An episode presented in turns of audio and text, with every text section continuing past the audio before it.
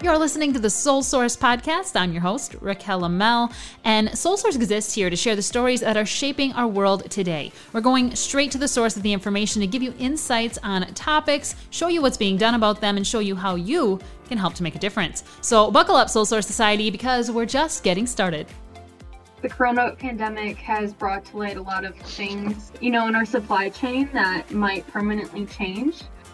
Hello, everyone. I am Raquel Lamel. Thank you for listening to Soul Source. And if you're tuning in this week, know that we're celebrating Dairy Month here on the show. June, that's Dairy Month. And in Wisconsin, we're the dairy state. So it's a perfect topic for right now. Soul Source is hosted here in Wisconsin as well, making it an even better topic. And last week, we did talk to um, Amy Eckelberg from the Wisconsin Farm Bureau Federation.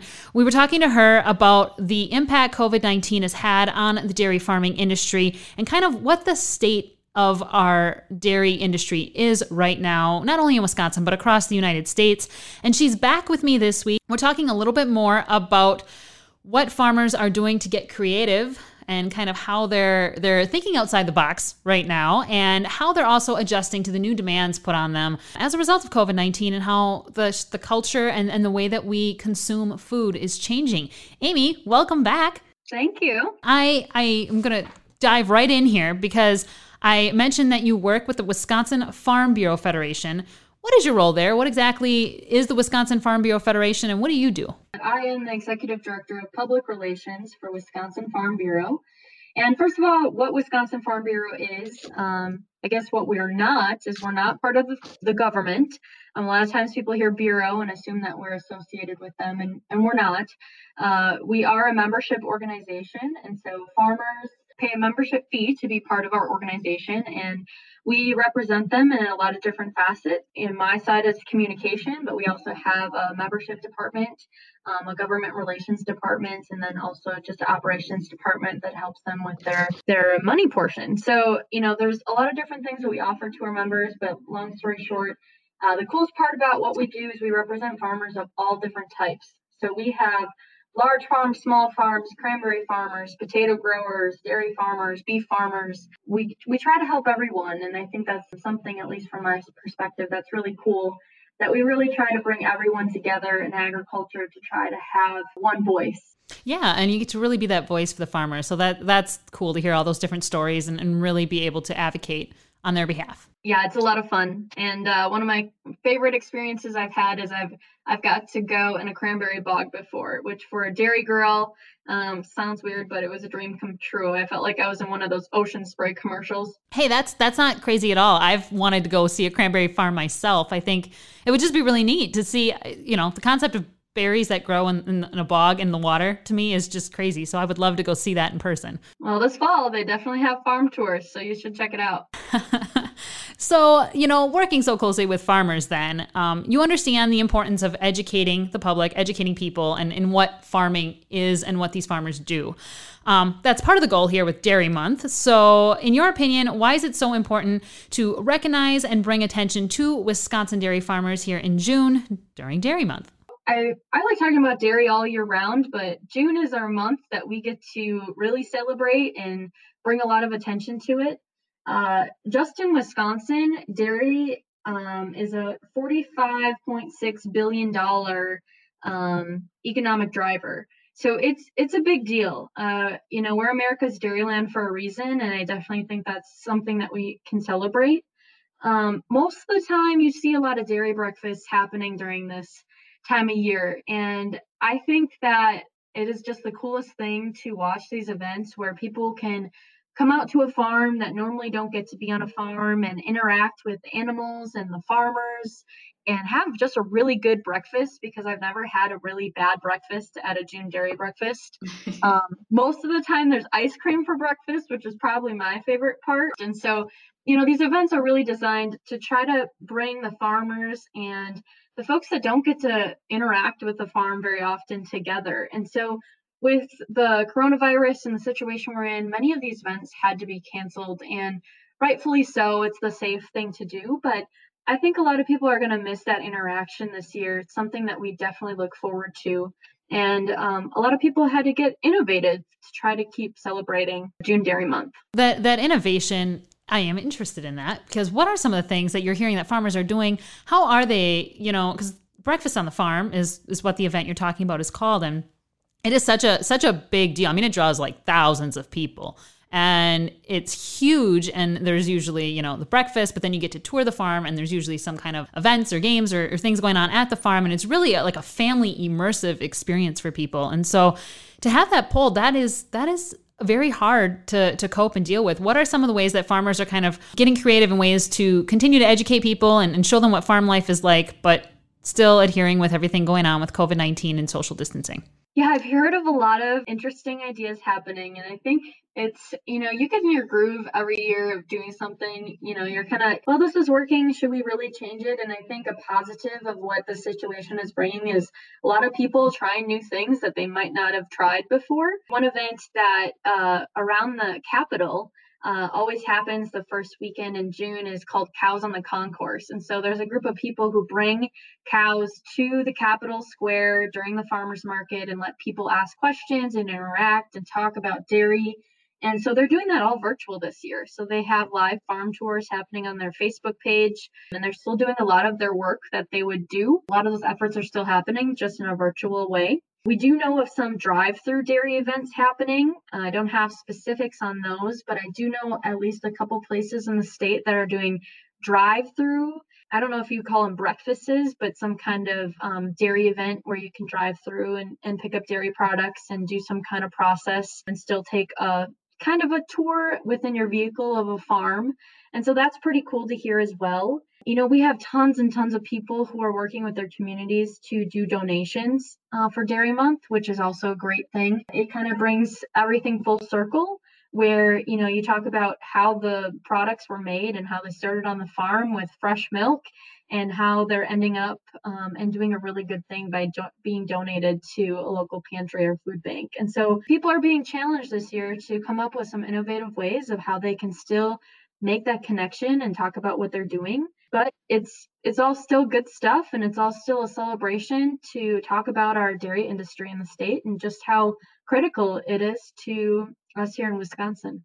And I mean, you know better than most, right? Like farmers, I feel like I feel like the job would be innovation almost every year on some level because when like you know your mother nature right? Like things can change all the time. You never know what's going to happen from time to time. You're always trying to to innovate and and find ways to to be productive. So this is just like taking that a step further. Absolutely. Farmers in general are very innovative people i think that that might be a misconception that people have but when you think about technology you should be thinking about farmers. Uh, we have some really cool technology uh, within the dairy industry that people are using, whether it's robotic milking systems or you know quote unquote fitbits for cows where they can track their temperature and um, their health statistics. Um, there's oh, tons of technology out there that farmers are using and so this is just kind of taking that innovation innovation uh, thinking mindset and applying it to to june dairy month it's it's so cool and it really is a science. Farming is a lot more science as I talk to you. That's what I seem to learn. And so, you know, that science is changing, things are changing, and a, a lot of industries talk about a before COVID 19 and an after COVID 19.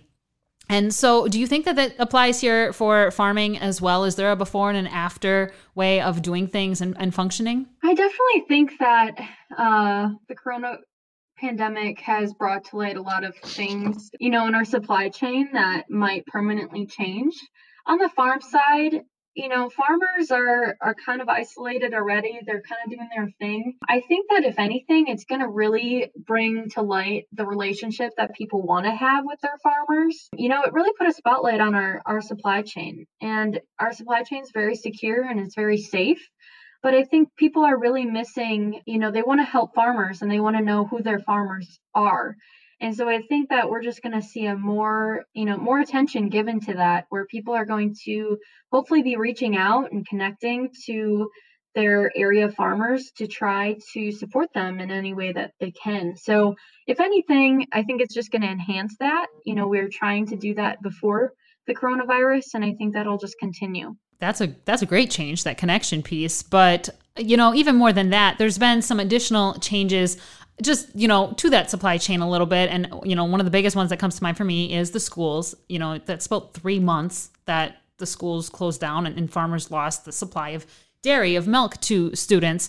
Um, that's a huge impact on the dairy industry. But what other changes are happening at the consumer level right now that are impacting farmers and and in turn the whole process of processors and suppliers and all those other people that are part of that that chain of getting food to a consumer? Well, we definitely have seen a lot of attention given to that. You know, we talked a little bit last week about how processing plants have to take more precautions now.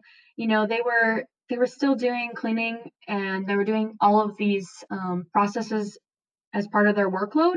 But now they're doing even more work on that and extensive, which is causing them sometimes to have to cut a shift, which is limiting how much product they can put through. You know, we're just seeing a big change in how people eat and what they're eating. You know, we talked about the the restaurants and the schools. You know, schools consume a lot of fluid milk, um, a lot of times in you know small little plastic jugs or cardboard containers it's not gallons of milk um, and cups like people are now buying you know so we're just seeing how people consume food differently and it's going to take us a while to adjust to that because you just can't change over these processing plants that have been you know there's been a lot of money put into them to make a certain type of product and without knowing what we're going to settle on or what the new normal is going to be it's going to be really mm-hmm. hard to uh, designate all of that change to happen before we really can wrap our arms around that. Yeah, and you know, part of part of the change you know there, there was video out there. People did see um, some farmers and i don't know if it was around here or not but some farmers you know in the case of dairy having to dump milk. Do you know how common that was and is that even happening still today we did have farmers that had to dispose of their milk, which was a really devastating thing. We know that we don't have a shortage of food. And so to have plenty of food, but not to be able to get it through the supply chain is a really frustrating thing. And it's frustrating for everyone in the supply chain. And I, I guess I just really want to emphasize that, that that everyone doesn't want to waste product.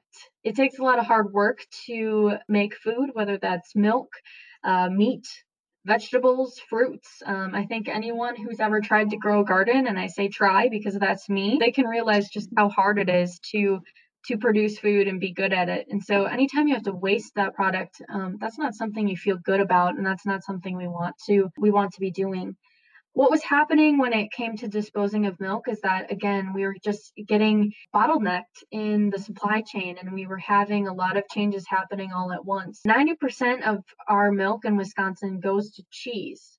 And so you know again when you have a cheese plant you can't just switch that over night to going into fluid milk and changing what a consumer wants.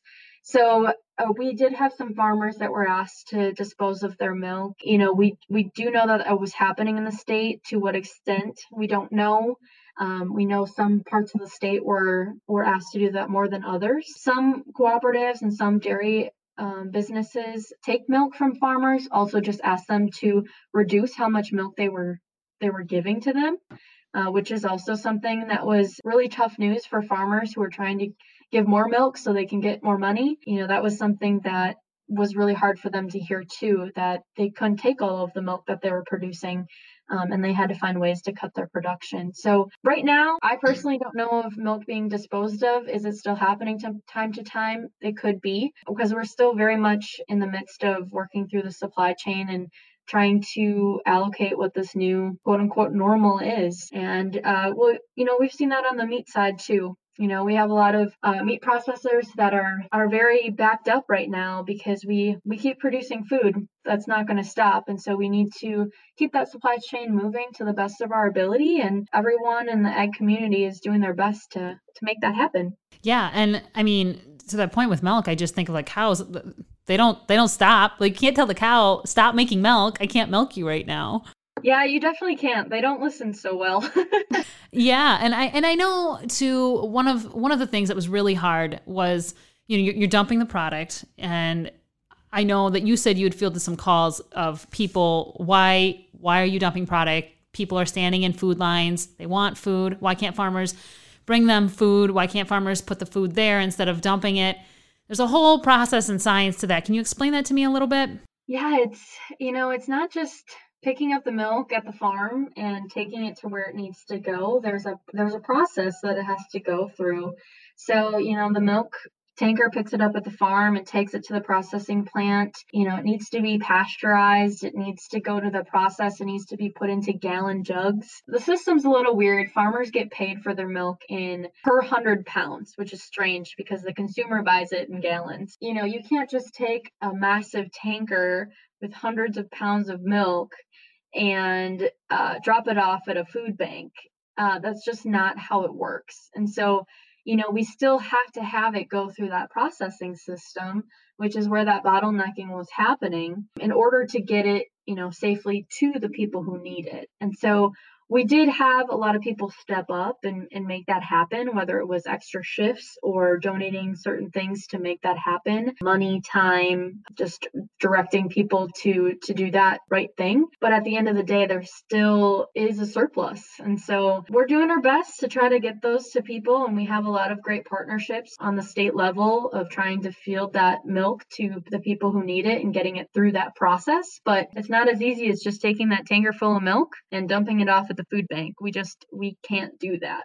And I do I have noticed, I mean going into the grocery store, things seem to be I mean outside of the cleaning products, things seem to be getting a little bit more back to normal, at least with the food. I mean, shelves are starting to look a little bit more, you know, full and, and just the way that, that they kind of used to. Are you seeing that? Kind of what, what do things look like today for farmers? So, as I mentioned, we're very much still just absorbing what what situation we're in. We're trying to get things um, through the supply chain, and I think everyone have has kind of just settled on where we're at right now. Um, you know, we still have some issues when it comes to the meat processing portion. We're seeing a lot of people who are local meat processors are are backed up quite a bit. Some people can't get in animals for processing within even the next couple months. And so everyone's trying to work on that, reallocating, you know, maybe normally go to this place, but another place can get you in. Um, so I definitely think that we will continue working on that. But I mean, for the time being, I think from a shopper standpoint, you know, maybe your favorite product is won't be available, but you know a great alternative is. But like you said the last time i was at the store i, I very much had all of the options that i had wanted. And again i i hope that the situation brings to light just how thankful we can be for that because to have as many options as we have at the grocery store i think is something that we have taken for granted. And i say that for myself too. To have 16 options of you know a certain kind of cracker i mean that's just crazy you know we we have a lot of options and we should be thankful for that. Yeah, we, we do. You can go in and there's there's so many options to choose from, and it is it's if you can't find it from the provider that you're looking for, you can always find it from somebody else. Um, Absolutely. And we talked about how a consumer, you know, can help out a farmer last week a little bit. I want to ask you a little bit about the the lawmakers because they're the ones that can really change laws and and and, and make things different for farmers in one way or another. Are there certain things that um, you think lawmakers could do to help farmers even more right now? I know there's been a few relief packages that have been out there. Yeah, so we did get some really great news. Um, the CARES Act money that came from the federal government, um, the governor, Governor Evers, did allocate 50 million to direct payments for farmers, and then gave an additional 15 million. And again, trying to get some of that product through the supply chain into food banks and pantries of people who need it. So we we have seen some work happen on the state level, which is really exciting. Agriculture is a big piece of our state and what drives our economy. And so if we can get those farmers, you know, at least getting them to cash flow into better times, that's really important. I think when farmers are doing well, the rest of the economy does does well. And so if we can keep that portion stable, it's a good thing. Um, Wisconsin Farm Bureau, we always try to advocate for our members to the best of our ability. But at the end of the day, the best thing that happens is us encouraging our members to talk for themselves. And so I guess that's the biggest thing. The biggest message is, you know, make sure that you have some good relationships with your representatives, your your people who are your leaders in Madison and out in Washington D.C. You know, be sure that you are making connections and and be touching base with them so that they know what it's like at the farm level. That's important. I don't think there's ever been a more important time uh, to have a relationship with them and, and expressing the hardships that you're facing. And so that's what we really tell our members is to make sure that they're reaching out and having that conversation and making sure that those people who are making decisions on their behalf know what your situation is because that will only help them make better decisions. Because, I mean, and, and this goes with just about everything across the board, but if people aren't living what you're living, they, they can't fully understand what's going on. They don't know. And so, I mean, you, when you talk about farmers advocating for themselves, I know it can be hard. I know they're working long days, but it really is an important thing. Absolutely. And, you know, we've taken our members, you know, we kind of show them ropes as far as the process that you go through to to do visits or, you know, how to make a phone call or email to their representatives. And the people who um, make decisions for us, they, they need to hear from you and they want to hear from you. Uh, we've heard many times from our folks, both in state and who represent us on the national level, they want to hear from people. That's how they stay connected. So never underestimate the power of a phone call or an email to your representatives. And it's not all on the farmers. I mean, all of us in light of going to the grocery store and, and buying things we want and supporting those state farmers and local farmers, we can do even more. I know you have a special organization and you wanted to share that with us today. Um, tell me what the Wisconsin Food and Farm Support Fund is and how it is making a difference for our dairy farmers here in Wisconsin. So, we uh, partnered with Rural Mutual Insurance, Wisconsin Farm Bureau, and Rural Mutual have come together and we created this fund. And basically, it's just it's supposed to help Wisconsinites. And so, Rural is really taking uh, the lead on the uh, getting food to people who need it. That ultimately helps farmers too, because it keeps the products moving through the supply chain. Uh, but they're working with the, the organization called Feeding Wisconsin, which is kind of the food distributor for the food banks in the state. And also working with the Department of Ag Trade and Consumer Protection, uh, specifically on the dairy side, to see how we can get some of those dairy products uh, moving through the system.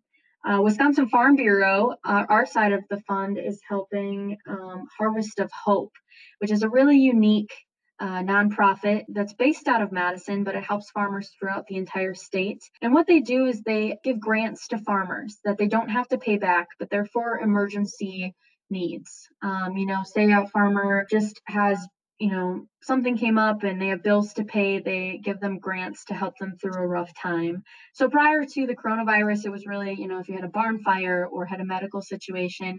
And now we've really seen a, a change um, in people reaching out to them for grants to help them through uh, the times we're in right now. So if you just Google the Wisconsin Food and Farm Support Fund, um, you'll find a website, and on there you can make an online donation.